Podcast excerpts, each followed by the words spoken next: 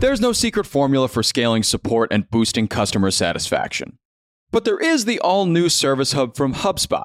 It makes it infinitely easier to scale customer support and increase retention. By bringing service and support together in one powerful platform, you can deliver the best experiences for your customers and your teams. Free up time for your reps to focus on complex issues with an AI powered help desk. Proactively drive retention with customer health scores that help keep your business ahead, stopping churn in its tracks. And give your entire go to market team the data they need to operate as one unified, powerful front.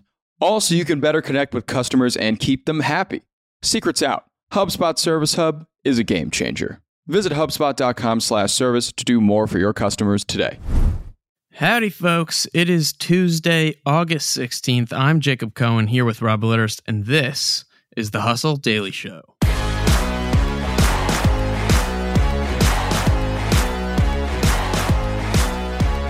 Today, we're going to be breaking down why Apple, known among the big tech companies for its consumer hardware devices, could soon become somewhat of an advertising giant as well.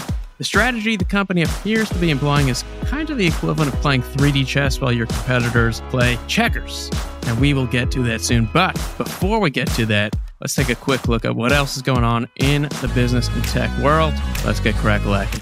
All right, Rob, what are you following? So the first thing that I saw today is about LeBron James. The king. Yeah, the king. I don't know if it's a side gig as an influencer or what we want to call it, but let me just lay out the facts for you. So LeBron's salary is 44.4 million this coming season. Very nice. Enough to get by. So he makes 542,000 per game. Sure. What's super interesting is because LeBron has 129 million Instagram followers, he can actually make about $428,000 per sponsored post on Instagram. Mm, little side hustle. Yeah, a little side hustle, but a pretty big side hustle. He doesn't make quite yeah. as much per post as NBA game, but pretty ridiculous numbers there, right? Like almost half a million on a sponsored post. It is ridiculous. What's actually crazy? So LeBron has the most followers in the NBA by a long shot. The second highest following in the NBA is Steph Curry, who has 45 million followers. Mm. Those sound like a lot of followers, right? Yeah. Cristiano Ronaldo has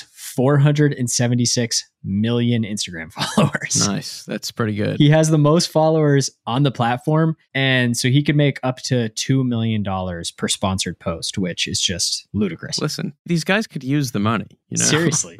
what have you been looking at, JC? Well, I was looking at Andreessen Horowitz, one of the world's preeminent technology venture capital firms. That's right. founder Marc Andreessen came out yesterday with a blog post saying that they're going to be investing, I believe, $350 million in Adam Neumann's new residential real estate company called Flow. Wow. Yeah, for context, Adam Neumann, for those who might not know, founded WeWork and then was ousted from WeWork after he kind of mismanaged things, had a botched IPO, started walking through Manhattan barefoot, all sorts of things. Yeah, was walking through Manhattan barefoot, doing weird stuff but he still built WeWork, which is a humongous company. Incredible. So, Andreessen Horowitz basically said they think his work is underappreciated. They love seeing repeat founders build on past successes uh, and growing from lessons learned. And that's why they're happy to invest in this project, which it's not entirely clear what it is. It's something in the home rental and ownership experience space, you know, one of these big idea kind of plays.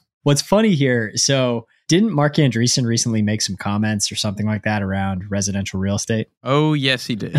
oh, yes. So, what's in this blog post yesterday announcing this round, he wrote, and this is a quote In a world where limited access to home ownership continues to be a driving force behind inequality and anxiety, giving renters a sense of security, community, and genuine ownership has transformative power for our society. And yeah, you're totally right. Last week, I believe he was called out because some journalist found a public comment belonging to him, which was opposing a plan to add multifamily units to his hometown of Atherton. There's a phrase for that, isn't there? Isn't that uh, not in my backyard or NIMBY? Yeah, exactly. Interesting. So the timing is a little ironic. What else are you seeing? Yeah, I was also looking at Peloton. I know you were too. They're coming fresh off another round of layoffs. And yesterday, CEO Barry McCarthy told Bloomberg that his company is now thinking about redesigning its bikes so you can build them at home. IKEA style. Exactly. I love it. IKEA style, which uh, I guess is interesting. Also, that they are potentially working on plans to let you view Peloton content on third party machines. What do you think about that?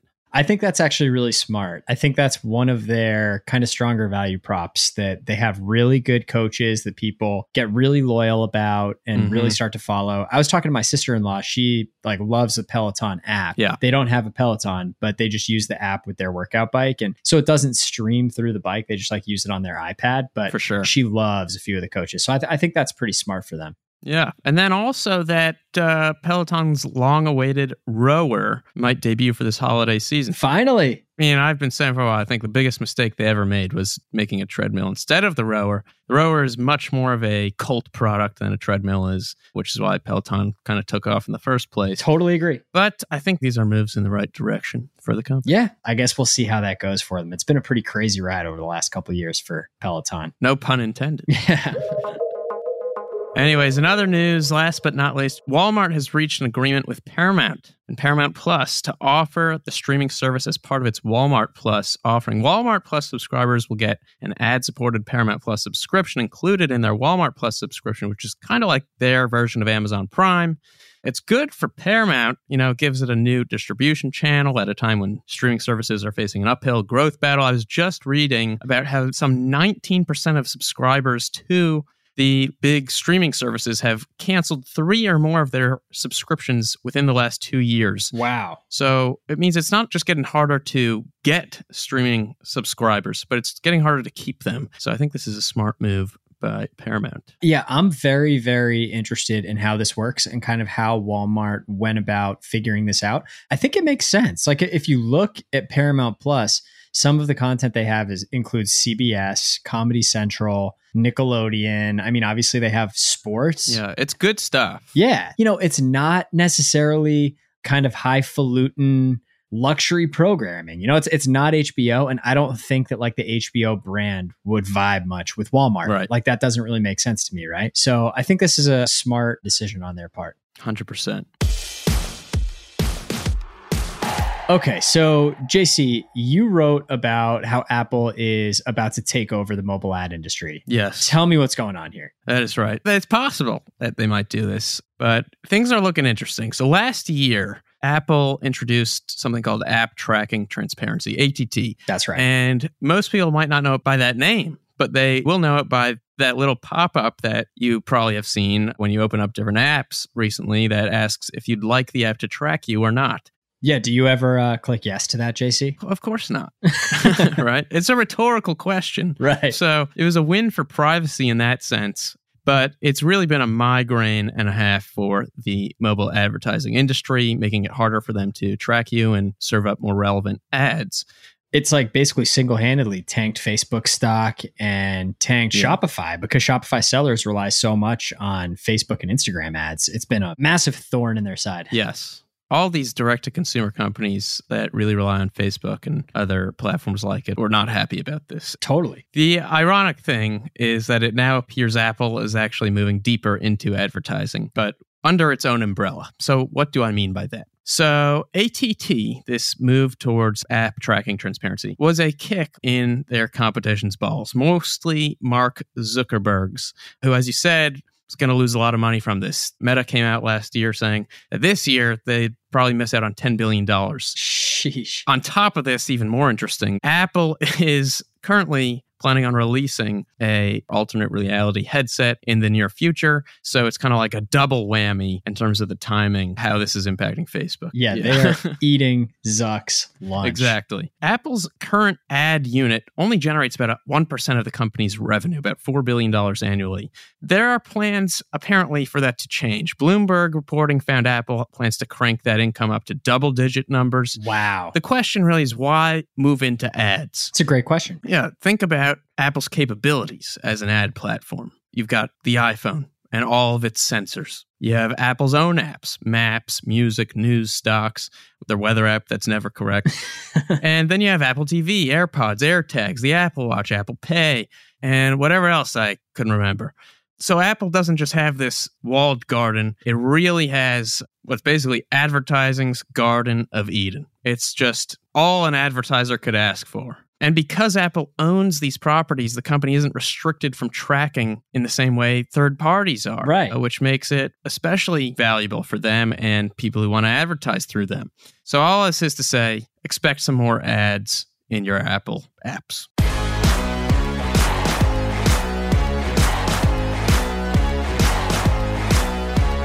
Bada bing, bada boom. That's going to do it for us today, folks. Thanks for tuning in to the Hustle Daily Show. We're a proud part of the HubSpot Podcast Network. Our editor today is Robert Hartwig. Our executive producer is Darren Clark.